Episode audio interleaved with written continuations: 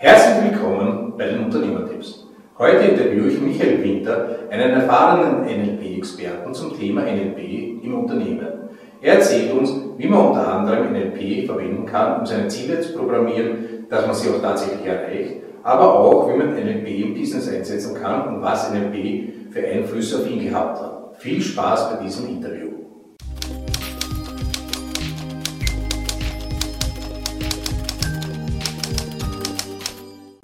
Danke, Michael, dass du zu uns gekommen bist. Gerne. Was machst du genau und wie bist du zu dem gekommen, was du machst? Ich mache ein paar verschiedene Sachen. Ähm, ich bin im Hauptberuf NLP-Trainer und Ausbildner für Lebensberater, äh, Familienberater und Supervisoren. Und ich habe ebenfalls eine schamanische Ausbildung genossen in Asien und arbeite auch schamanisch. Wie bist du überhaupt zu dem Thema NLP gekommen? Es lag daran, dass meine beiden Eltern Psychotherapeuten sind. Ich war damals in der Pubertät, so um die 16, und habe bemerkt, aus der Sicht eines Pubertierenden, dass meine Eltern cooler geworden sind. Und das hat mir total gefallen. Äh, also ich habe sie ja verschiedene Ausbildungen äh, machen gesehen aber bei der NLP-Ausbildung hatte ich sozusagen als Sohn wirklich den Eindruck, dass, ja, dass sie irgendwie freier geworden sind und ja, und es war einfach toll, die, die, die Veränderung bei ihnen zu sehen. Und das wollte ich auch. Und dann habe ich das auch gemacht. Dann bin ich noch als Teenager eingestiegen. Was ist jetzt genau NLP für dich? NLP ist eine Methode, um Ziele zu erreichen oder um sie erreichen zu helfen. Das heißt im Grunde Ursprünglich war es eine Psychotherapiemethode. Es ist so Anfang der 70er entstanden, anhand der Beobachtungen von einigen der damals bekanntesten Psychotherapeuten. Ist aber sehr schnell auch in andere Bereiche hineingeschwappt und übernommen worden. Äh, in den Businessbereich zum Beispiel, äh, in die, ins, ins Counseling, wie man in Amerika sagt, also in die Beratung, äh, in die verschiedensten äh, Gebiete und Felder hineingesickert, innerhalb der ersten zehn Jahre. Und wie kann man es zum Thema Ziele erreichen verwenden, als Normalsterblicher? Ähm, private Ziele oder berufliche? Oder? Das ist ja ganz gleich. Ja. naja, ich würde es schon kontextabhängig sehen. Ja? Wenn es zum Beispiel äh, Unternehmer ist, äh, dann wird der sehr konkrete Ziele haben, eine Umsatzzahl zum Beispiel oder äh, eine bestimmte Entwicklung in seiner Firma. Das ist eine ganz andere Frage als die, wie, ähm, wie sich zum Beispiel in der Psychotherapie, wie sich ein, ein, ein Leiden entwickeln würde oder, äh, oder ein, ja, ein Leidenszustand, ein psychischer Leidenszustand. Das sind schon verschiedene Bereiche. Also ich habe jetzt nicht mein psychische Leidenszustände, sondern Ziele, die ich, wenn ich kein Leiden habe. Das heißt, ich kann ein sehr privates Ziel haben, ähm, mehr Zeit, also genussvolle Zeit mit meinen Kindern zu verbringen oder mich mehr um meine Kinder, auf meine Kinder einzugehen oder halt in meiner eigenen Firma zu sagen, okay, ich möchte die Firma mehr in diese Richtung bringen oder mehr Umsatzzahlen erreichen.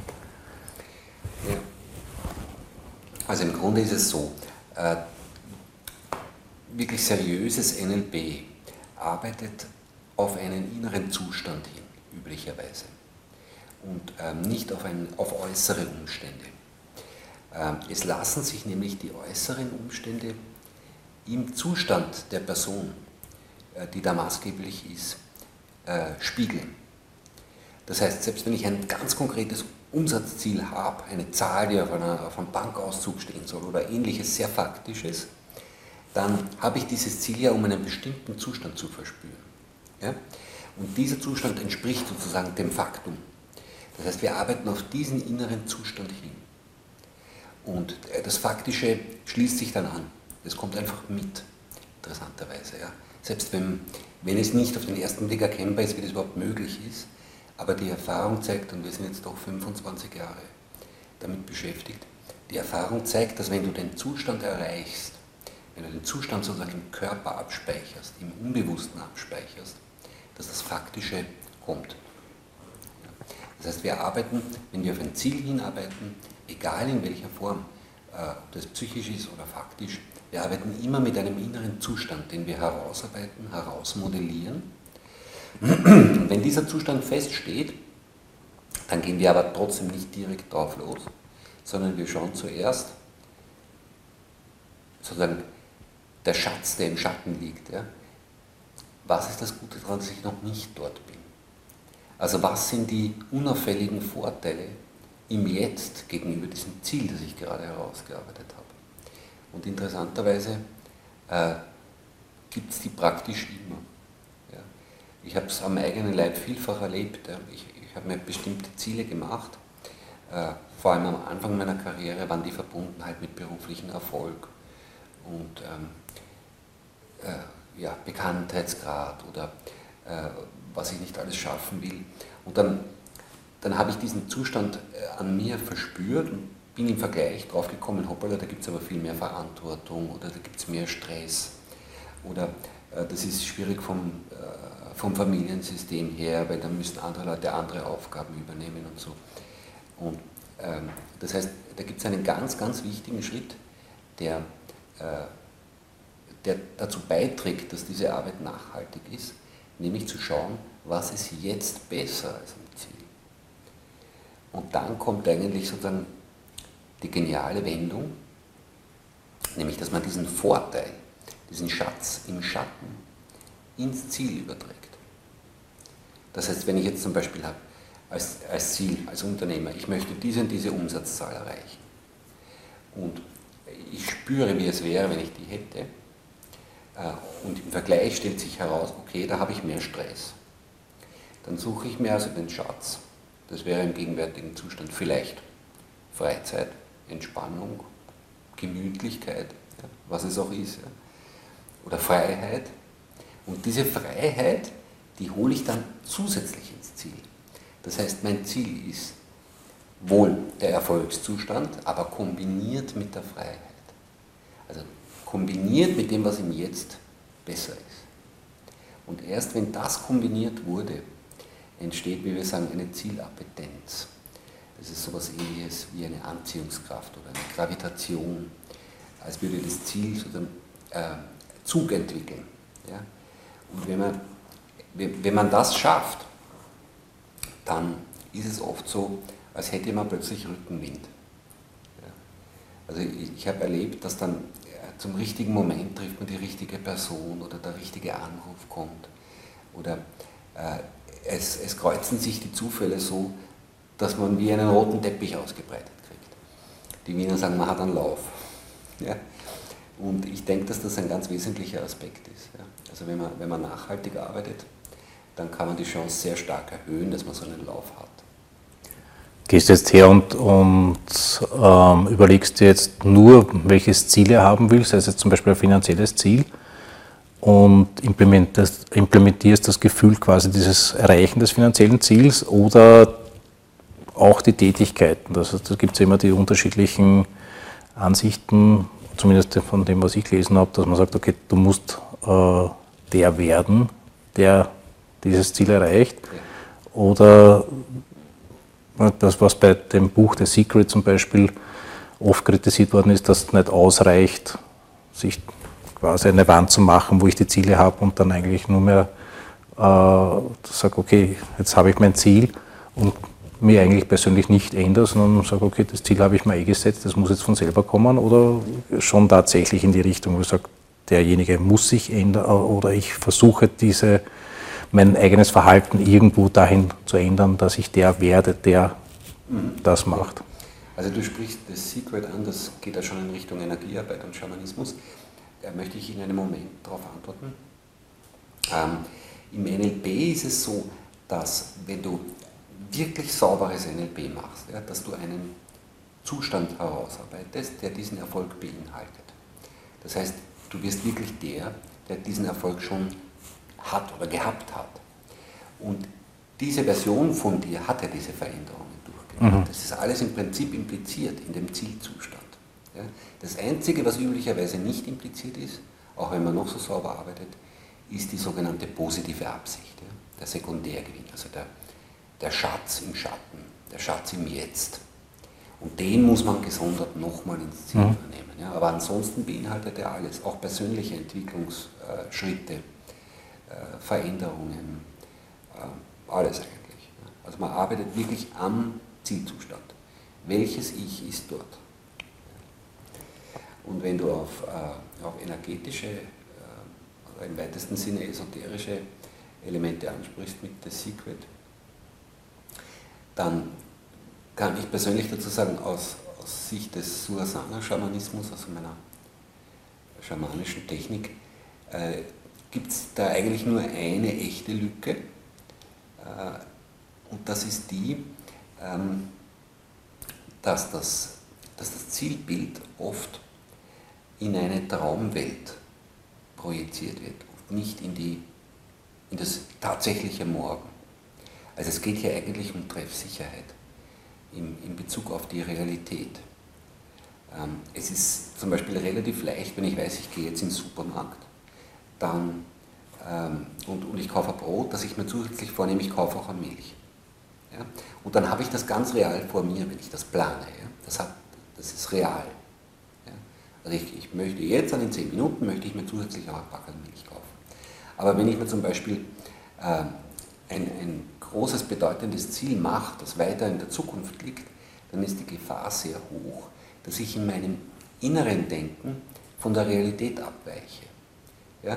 Ich, äh, die Schamanen würden sagen, ich projiziere mein Bild in eine Traumwelt, in eine Parallelwelt, ins nahen Kästchen.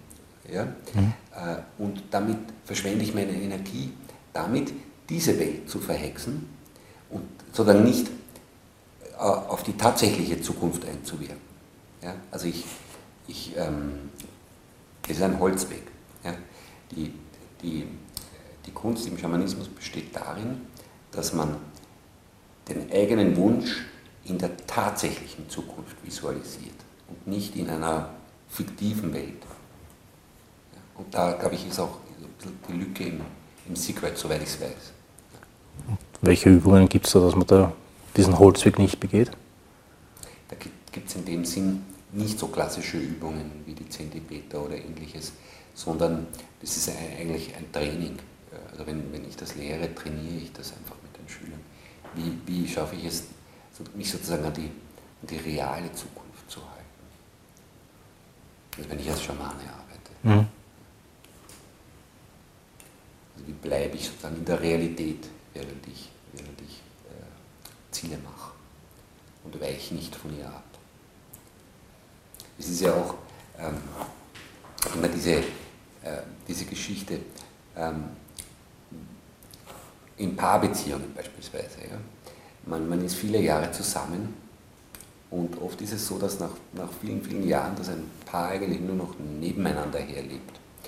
Und jeder hat vom anderen schon so viele Bilder und Informationen abgespeichert, dass es sehr verführerisch ist, eigentlich gar nicht mehr mit dem Menschen da draußen zu reden, der vielleicht gerade da ist, sondern nur noch mit dem inneren Abbild dieser Person. Ja, die, und dann, dann, sitzen zwei Leute und jeder redet nur mit sich selbst und sie sind gar nicht mehr wirklich in Kontakt. Und auch dann ist es so, dann, dann kommt der eine in Beratung und sagt, ich hätte gern, dass meine Partnerin das und das macht. Und ich habe mir das vorgestellt und visualisiert. Und, aber in Wirklichkeit hat, hat man eigentlich nur etwas, ins, wie man im NLP sagt, in seiner inneren Landkarte mhm. äh, durch, durch ähm, Imagination beeinflusst, aber nicht die Person, die wirklich draußen ist. Ja. Also es macht wenig Sinn, sozusagen, ähm, die innere Landkarte zu verhexen, ähm, sondern äh, was Sinn macht, ist, sozusagen zu schauen, wie kann ich auf die äußere Realität Einfluss nehmen, egal wie jetzt. Ja, dazu muss ja, muss ja keine Esoterik mit im Spiel sein. Da kann man auch ganz bodenständig und, ähm, und ähm, vernunftorientiert arbeiten, aber eben an der tatsächlichen Realität und nicht an einem inneren Bild oder an einer inneren Landkarte oder an einer Traumwelt. Das ist, glaube ich, ein, ein wichtiger Knackpunkt. Das ist das, was ich zuerst gemeint habe, dass ich versuche, dass die Handlungen zumindest nachher, dass ich kontrolliert die Handlungen dann dementsprechend auch anders werden und nicht nur, dass ich ein Traumbild habe, dass es so wird, sondern man muss ja irgendwann einmal auch an der Änderung der Person mitbekommen, er setzt jetzt vielleicht andere Handlungen. Ja, auf jeden Fall. Na, also im NLP ist es so, wie gesagt, du arbeitest an einem Zustand. Und aus dem Zustand ergibt sich organisch und natürlich das neue Verhalten. Mhm.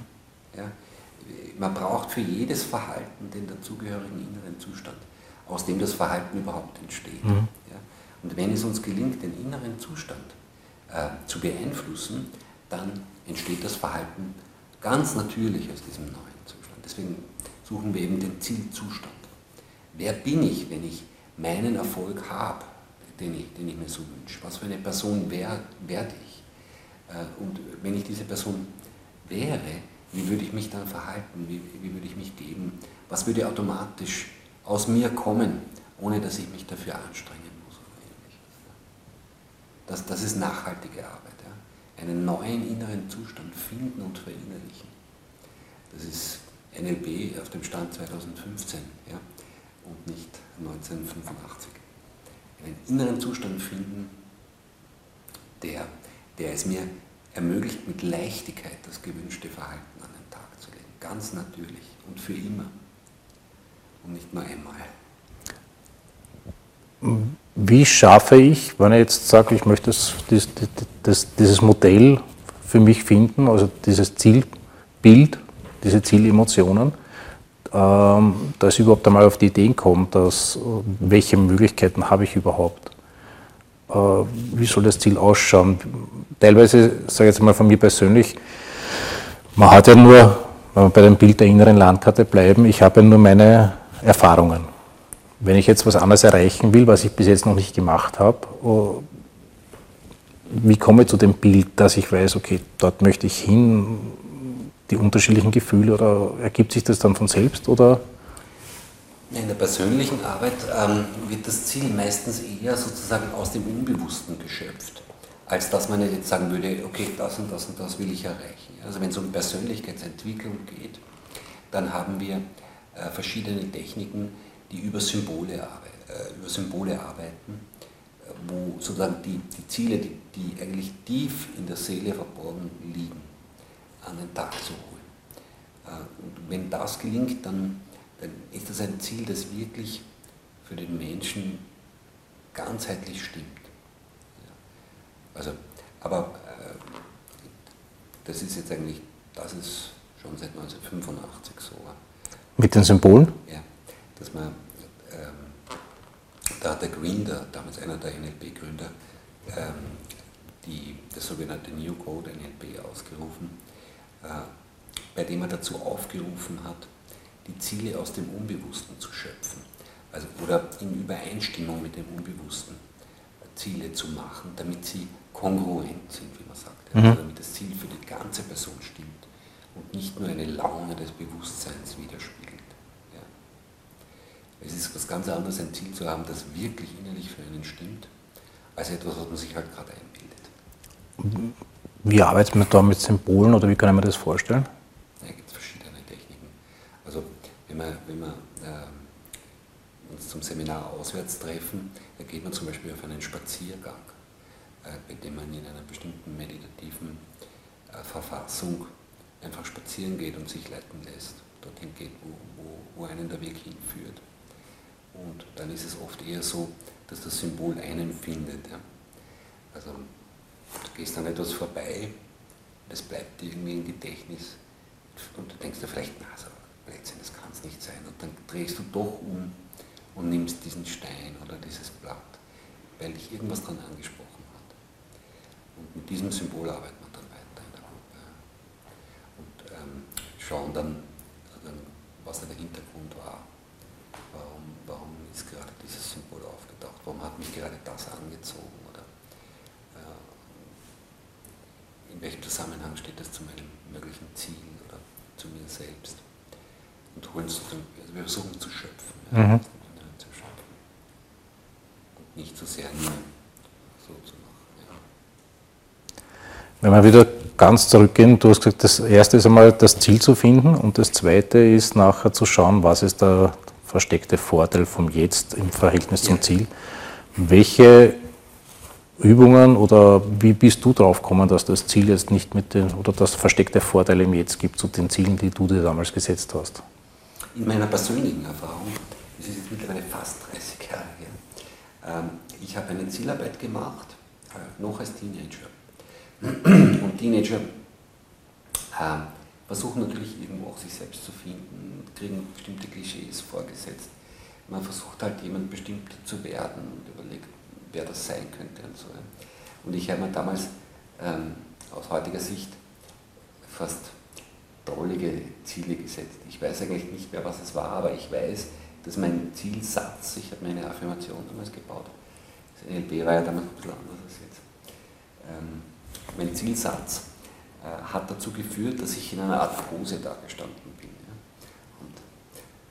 Und, ja, und das war auf den ersten Blick toll, ja, aber wie ich dann in dieser Pose verharrt bin, ist mir eigentlich aufgefallen, dass ich ziemlich rigid bin, ja, dass ich eigentlich nicht viel machen kann in der Pose und dass es sich eigentlich gar nicht so toll anfühlt. Ja. Offensichtlich wollte ich halt äh, irgendeinem Klischee entsprechen oder ich weiß nicht mehr genau, ja. was es war. Aber ich weiß noch sehr genau, wie beglückend es für mich war, die Lockerheit aus dem gegenwärtigen Zustand in dieses Ziel hineinzuholen, zusätzlich. Und, und dann war das natürlich ganz anders. Ja, dann ist auch alles in mir dafür gewesen, das zu erreichen. Ja, ich musste nicht gegen mich selber innerlich arbeiten. Das heißt, du hast einfach die Lockerheit kombiniert mit dieser Position, die da deine ja, Affirmation geführt hat. Also, die, also das sind nicht dieselben Worte wie damals, weil ich sie nicht mehr weiß, aber in, in der Essenz stimmt es. Ja? Mhm. In der Essenz war es so, dass mein, mein, meine Zielaffirmation dazu geführt hat, dass ich ähm, vielleicht ein bisschen zu rigid geworden bin. Ja? Ähm, ein bisschen zu unflexibel und zu klischeehaft.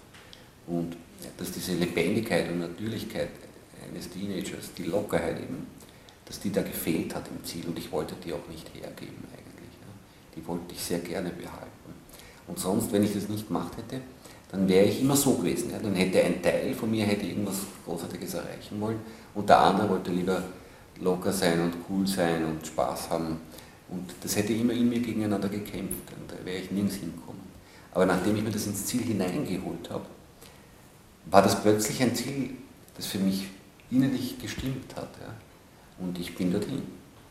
Ich habe das damals, ich habe da eine Ausbildung, habe ich eh schon erzählt, die Ausbildung gemacht zur Psychokinesiologie, wo das Gesundheitliche verknüpft worden ist mit der Kinesiologie und der Psyche. Da haben wir immer gesagt, das ist der Sekundärgewinn genau. vom Kranksein zum Beispiel. Ne? Genau, das ist die positive Absicht. Ja. Okay, du hast zuerst erwähnt auch vom NLP und Thema Werbung. Ja. Wie gibt es da Kombinationen oder was hast du damals alles gemacht in dem Segment? Ich bin ja sehr früh zum NLP gekommen. Ich war, äh, glaube ich, bei den ersten 20 Leuten, die das gelernt haben hierzulande. Und dadurch es, hat sich das automatisch ergeben, ähm, dass ich in verschiedenen Bereichen Erstmaligkeiten erzeugt habe. Äh, wir haben in einem frühen Kurs, ich weiß gar nicht, ob ich da schon Trainer oder nur Co-Trainer war, haben wir einen Werber gehabt, der bei uns den NLP Practitioner gemacht hat. Damals hat der NLP Practitioner noch zweieinhalb Jahre gedauert. Also wir haben die Leute sehr gut kennengelernt, haben oft am Abend mit ihnen geplaudert und so. Und da sind wir halt ins Gespräch gekommen. Und er hat mir von seiner Arbeit erzählt, ich war ja damals um die 20, kannte davon nicht viel. Und mir ist dann sofort aufgefallen, ähm, dass sich da das NLP-Know-how zu den Augenbewegungen anwenden äh, können lassen muss. Und ich habe das dann versuchsweise gemacht und das war sehr erfolgreich, also frappierend erfolgreich. Ähm, und äh, wir haben das dann ausprobiert an der, an der Medienrolle von einer führenden Werbeagentur in Österreich. Ich habe mit dem, mit dem Chef der Agentur ein längeres Gespräch gehabt und er hat mir eine ganze Reihe von Werbemaßnahmen vorgelegt zur Beurteilung äh, nach meiner äh, NLP-Methode. Also nach das NLP-Design heißt das, ja, das ist also aus dem NLP entwickelt. Und ich konnte ihm von all diesen Medien sagen, ob sie beim Konsumenten funktionieren oder nicht, nur aufgrund dessen, was ich aus der Methode sozusagen geschöpft habe. Und ich hatte eine, eine enorme Trefferquote. Und dazu muss man wissen, dass das normalerweise ein sehr aufwendiger und mühseliger Vorgang sein kann für eine Werbeagentur, festzustellen, ob eine geplante Werbekampagne funktionieren wird oder nicht. Da muss man umfragen zum Beispiel. Mhm. Oder äh, man braucht Argumente bei der Präsentation, warum die Linie besser sein sollte als die der Konkurrenz. Äh, man braucht äh, sozusagen Munition. Ähm, und die konnte ich plötzlich liefern. Also ich konnte äh, von, von der allerersten Phase einer, einer Werbelinie an mithelfen, darauf zu achten, dass die äh, NLP-konform äh, gemacht ist und, und voraussagen, dass sie funktioniert. Und das haben alle, alle mitgekriegt, das haben die Werber selber gespürt, das haben die Kunden gespürt. Äh, und ich konnte auch äh, äh, voraussagen, wenn was nicht funktionieren wird. Es hat manche Aktionen gegeben, für die war es einfach zu spät, noch was zu machen. Und ich habe aber schon gewusst, dass es nicht funktionieren wird. Und ich habe es denen auch gesagt. Und es hat auch gestimmt. Also es hat, ich habe eine sehr hohe Treffsicherheit damals entwickelt. Das ist eine Methode, mit der man über die Augenbewegungen, ähm, mit der man mit Werbemedien die Korrelation zwischen einem Werbemedium und den Augenbewegungen, mit der arbeitet man. Weil jedes Werbemedium erzeugt Augenbewegungen. Mhm. Und jede Augenbewegung korreliert mit einem inneren Zustand. Ja, das heißt, die Augenbewegungen, die ich beim Konsumenten oder beim Leser meiner Broschüre, sogar bei meiner Visitkarte, die Augenbewegungen, die ich hervorrufe, die können meiner Weltbotschaft zuträglich oder abträglich sein. Ja, auf das läuft es hinaus. Wie analysierst du das? Jetzt setzt du dann hin und schaust zu, wie der reagiert beim Lesen der Visitkarte oder Nein, der. Ich brauche nur schauen, welche Augenbewegungen erzeugt sie und an welchem Punkt. Dazu muss man eine Grundidee haben, was die Augenbewegungen im NLP überhaupt bedeuten. Mhm. Soll ich das mit dir zeigen? Ja, bitte. Okay. Also, wenn, man muss vorausschicken, die Wissenschaft hat ernsthafte Zweifel angemeldet. Es gibt eine, also Dutzende Studien dazu seit Ende der 80er. 70 äh, Prozent aller Studien sagen, dass die Augenbewegungen nicht stimmen. Ja. 30 Prozent sagen, sie stimmen schon. Und ich habe darüber ähm, im Zuge meiner Masterthesis äh, sehr genau nachgeforscht und festgestellt, dass die Studien, die das äh, absprechen, dass die teilweise massive methodische Mängel gehabt haben. Also wirklich teilweise frappierende Mängel. Ja. Ähm, aber ich kann das jederzeit mit jedem sofort zeigen. Äh, also wir, wir machen es einfach so, ich stelle dir eine Frage. Mhm. Bist du Rechtshänder oder Linkshänder? Rechtshänder. Rechtshänder, okay. Und meine Frage sollte bei dir Augenbewegungen herbeiführen. Ja? Geht's? Ja. Okay. Wie viele Fenster hat dein Haus? So, das war die Augenbewegung. Mhm. Ich hoffe, man hat das gesehen. Kannst du nochmal nachzählen innerlich? Ja, da ist sie wieder. Mhm. Okay. Also diese, diese Frage, auch wenn man jetzt zuschauen würde, ähm, man kann sich die Frage selbst stellen und dann seine eigenen Augen beobachten, während man versucht, sie zu beantworten. Jeder macht an diesem Punkt Augenbewegungen. Und es sind immer vor allem welche nach oben, weil oben Bilder sind. Mhm. Ähm, ansonsten gibt es Abweichungen. Ja? Das, man muss sich das vorstellen, als würden die Augenbewegungen vor einem inneren Horizont stattfinden. Und der kann, weil wir ja lebendige, organische Wesen sind, der kann verzerrt sein. Ja? Dreidimensional verzerrt. Also der ist nicht ganz exakt so. Also deine Augenbewegung, würde ich sagen, war vor allem nach links oben und sie war sehr steil nach links oben. Es kann bei anderen auch dort drüber gehen. Es ist bei jedem ein bisschen anders. Und links oben ist das erinnerte Bild.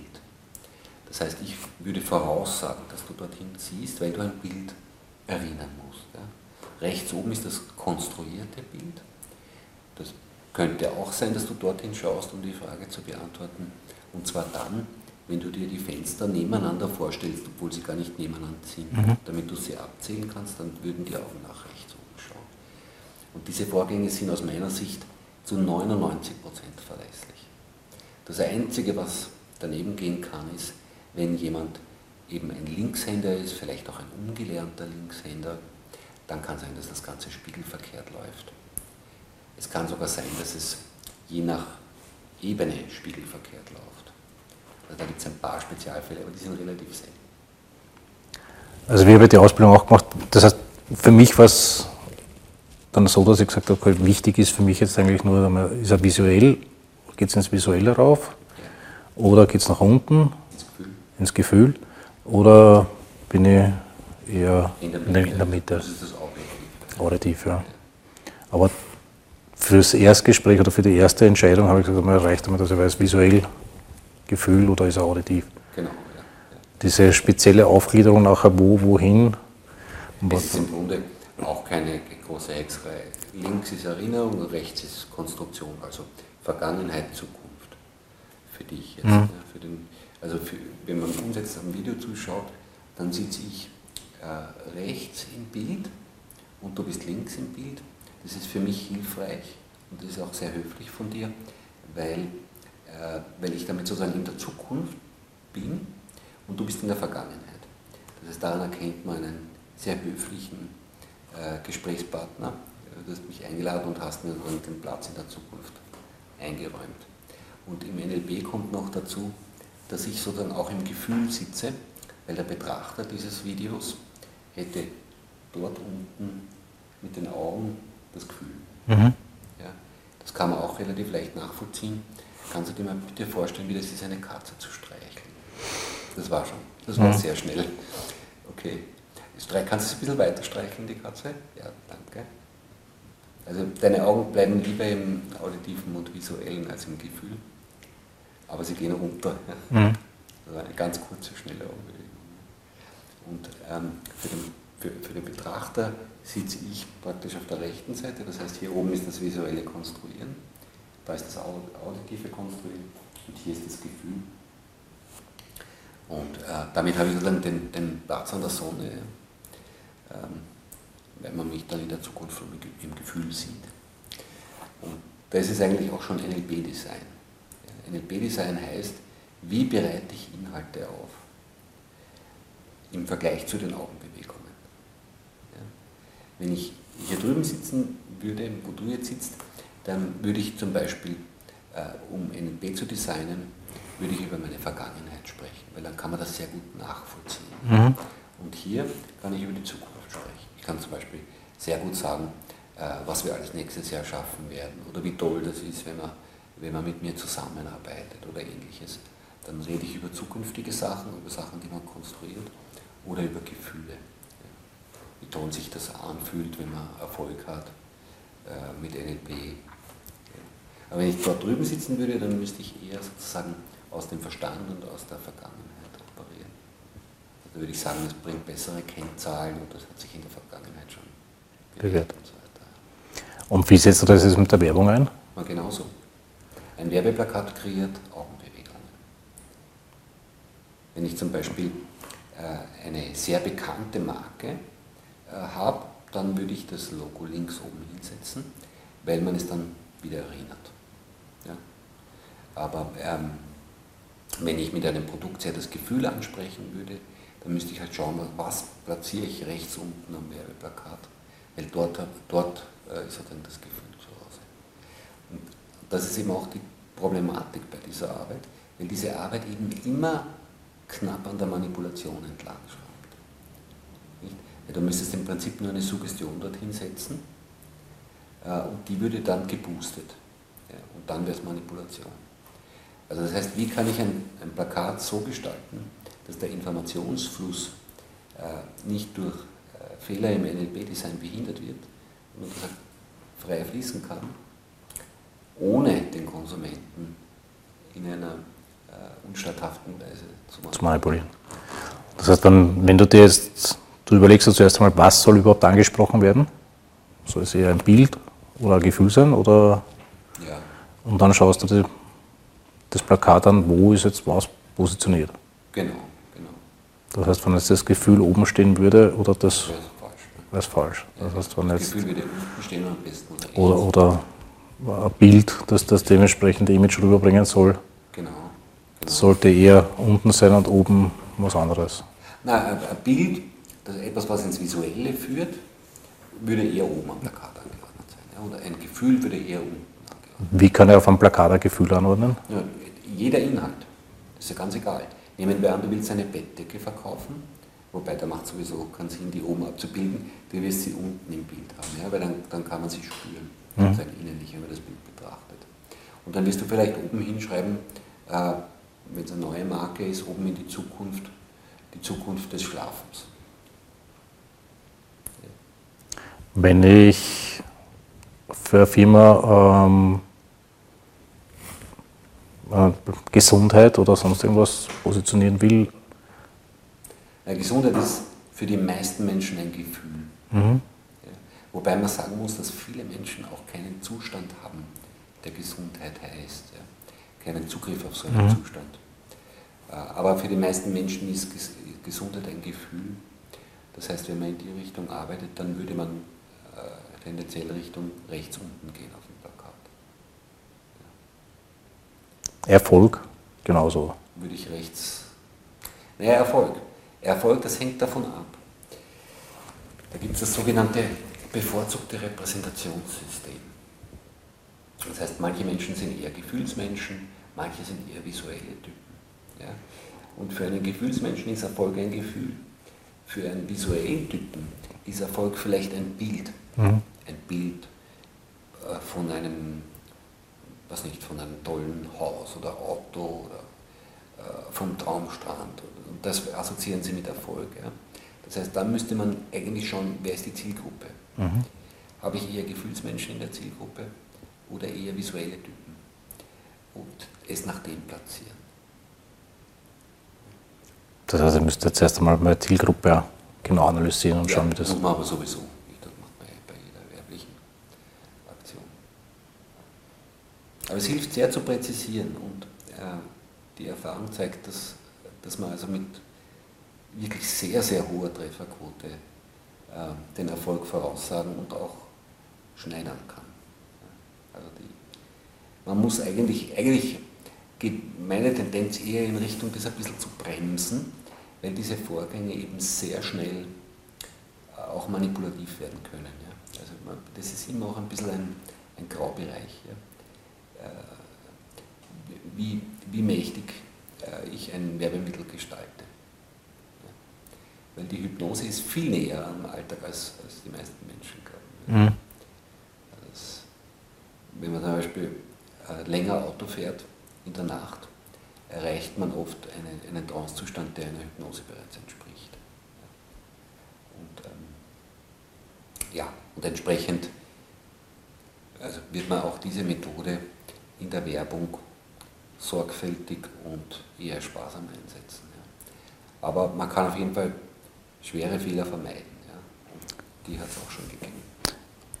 Schwere Fehler, jetzt, was, was mir jetzt nur einfällt, ist zum Beispiel bei der Webseite, wenn im ersten Bildschirm, also das, was gleich kommt, die wichtigste Botschaft oder eben das, was du ansprechen willst, gar nicht drauf ist, sondern das müsstest du erst hinscrollen, die meisten kommen dann gar nicht runter, das jetzt zum Lesen Weil das ist kommen. kein NLP-Fehler, ja. das ist ein normaler Werbefehler. Ja, Ein NLP-Fehler wäre zum Beispiel, wenn man eben was für die Zukunft nimmt und das tut man halt links auf die Seite. Ja. Also das wäre ein schwerer Hacker nach NLP-Design. Ja. Denn sowas würde ich auf jeden Fall ausbügeln bei einem Kunden, weil das definitiv Geld kostet. Ja.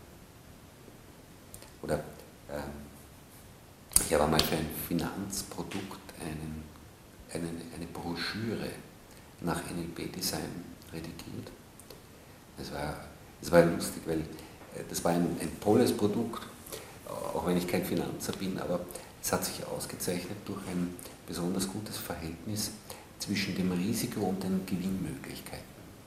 Und es wurde in, äh, intern äh, den Banken verkauft, nicht dem Endkunden. Die haben eine tolle Broschüre gemacht gehabt. Und das allerletzte Wort in der Broschüre, rechts unten, also dort, wo die Augen im Gefühl sind, allerletzte Wort der gesamten Broschüre war das Wort Risiko.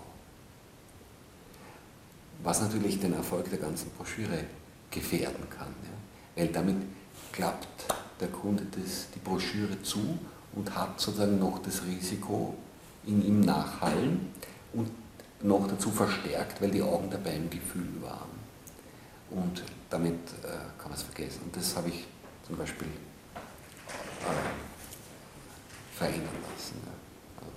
So, also ernsthafte Hacker zu vermeiden, einfach, ja, ohne deswegen manipulativ zu werden. Wenn wir jetzt bei dem Design bleiben, wenn ich jetzt äh, Verkaufsgespräch führe, wo würde ich mich eher hinsetzen? Auf die Seite oder auf die Seite?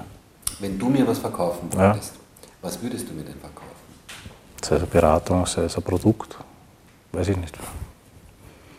Naja, es ist was anderes, ob du mir jetzt zum Beispiel eben äh, ein, äh, ein gefühlsintensives, flauschiges Produkt verkaufst oder ob du mir jetzt äh, eine besonders tolle Kamera verkaufst, mhm. ja, die rein visuell ist. Also, das würdest du anders bewerben. Ja.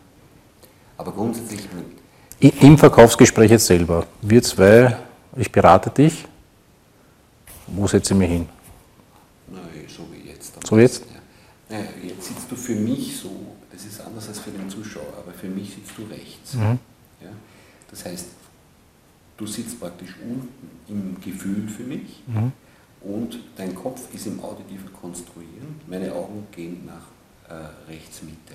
Das heißt, ich kann mir gut vorstellen, äh, wenn du mir irgendwas erzählst, was jemand sagen würde oder ähnliches. Ja? Und Du hast es nicht weit sozusagen in meine Zukunft. Du brauchst dich nur ein bisschen aufrichten, damit du ein bisschen höher bist als ich. Dann sind meine Augen schon im visuellen Konstruieren, also in der Zukunft, wenn ich dich anschaue. Das ist eigentlich eine ideale Position. Und du sitzt mir nicht frontal gegenüber. Mhm. Ja, das ist zwar jetzt nicht nur im NLP so, aber es gilt auch im NLP. Wir haben einen 90-Grad-Winkel, wir haben einen gemeinsamen Fluchtpunkt hier. Das ist ideal eigentlich. Also Genau so würdest du Das heißt nicht auf der anderen Seite. Nein, es kommt darauf an. Ich sitze ja jetzt für dich links. Ja. Also wenn ich, wenn ich dir jetzt etwas verkaufen äh, müsste auf Druck und mal ethische Gesichtspunkte außer Acht ließe, dann würde ich, äh, äh, um sozusagen unfair dich zu manipulieren, würde ich dir erzählen, ähm, wie schon in der Vergangenheit alle gesagt haben, wie toll dieses Produkt ist. Also das Produkt, das ich dir hier verkaufen möchte, da, da weiß ich, da habe ich schon vor kurzem mit jemandem geredet, der in einer ähnlichen Situation war wie du. Und der hat gesagt, das ist einfach großartig. Also das ist wirklich sehr vernünftig. Jetzt tue ich so runter, dann müssen deine Augen nach links unten. Ja. Dort ist der sogenannte innere Dialog. Das heißt, hier würde, würde man kategorisieren und abschätzen. Das ist ein Vernunftprodukt. Äh, da weiß man, was man hat. Das hat prozentuelle Vorteile.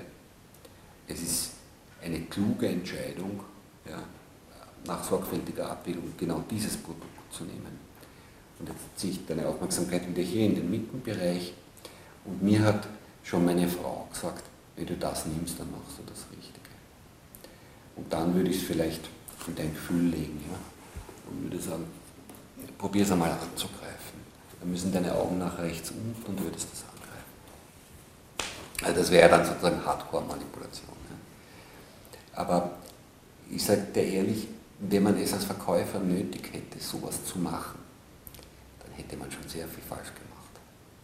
Dann, also wenn, wenn ich dir ein Produkt auf diese Weise verkaufen müsste, dann wäre ich in der falschen Branche und es wäre das falsche Produkt.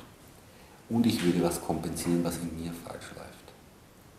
Meine Meinung ist, gutes NLP sollte dafür sorgen, dass man sowas gar nicht mehr nötig hat. Also ich kann sagen, ich kann mich in den Spiegel schauen, weil ich habe sowas nicht nötig. Weil ich genau das mache, was für mich stimmt. Okay.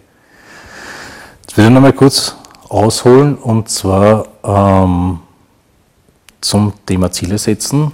Da würde ich gerne einen Punkt ansprechen, weil ich festgestellt habe, dass viele Klienten eher immer weg von orientiert sind. Ja. Das heißt, viele haben gar kein genaues Ziel, sondern sie wissen ganz genau, was sie auf jeden Fall nicht mehr wollen. Ich will nicht mehr den Stress, ich will nicht mehr den Zeitdruck, ich will keine finanziellen Probleme mehr. Wie gehst du da damit um?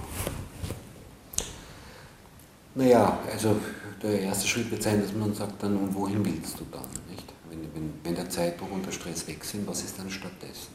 Ist da ein Loch oder, oder ist da was Neues? Und dass ich dem Klienten dann gleich helfe, äh, dieses Neue kennenzulernen. Ja? Obwohl es eigentlich Teil seiner inneren Landkarte ist, aber dass er, dass er es erforschen kann. Ja?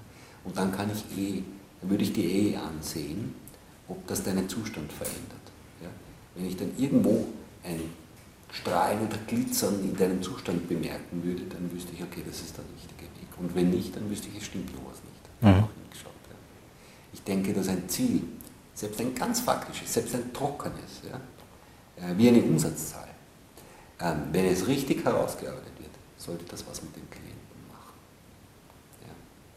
Das sollte was mit ihm machen. Was verstehst du unter herausarbeiten? Ja, den Zustand dazu.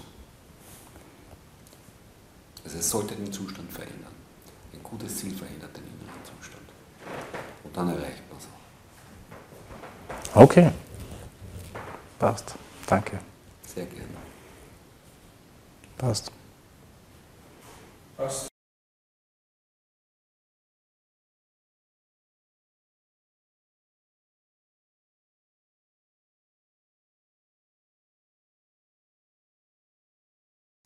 Ich hoffe, das Interview hat euch gefallen. Vergesst nicht, euch für den YouTube-Kanal anzumelden und auf Facebook zu gehen und bei Facebook in die Unternehmertipps-Gruppe einzusteigen. Viel Spaß!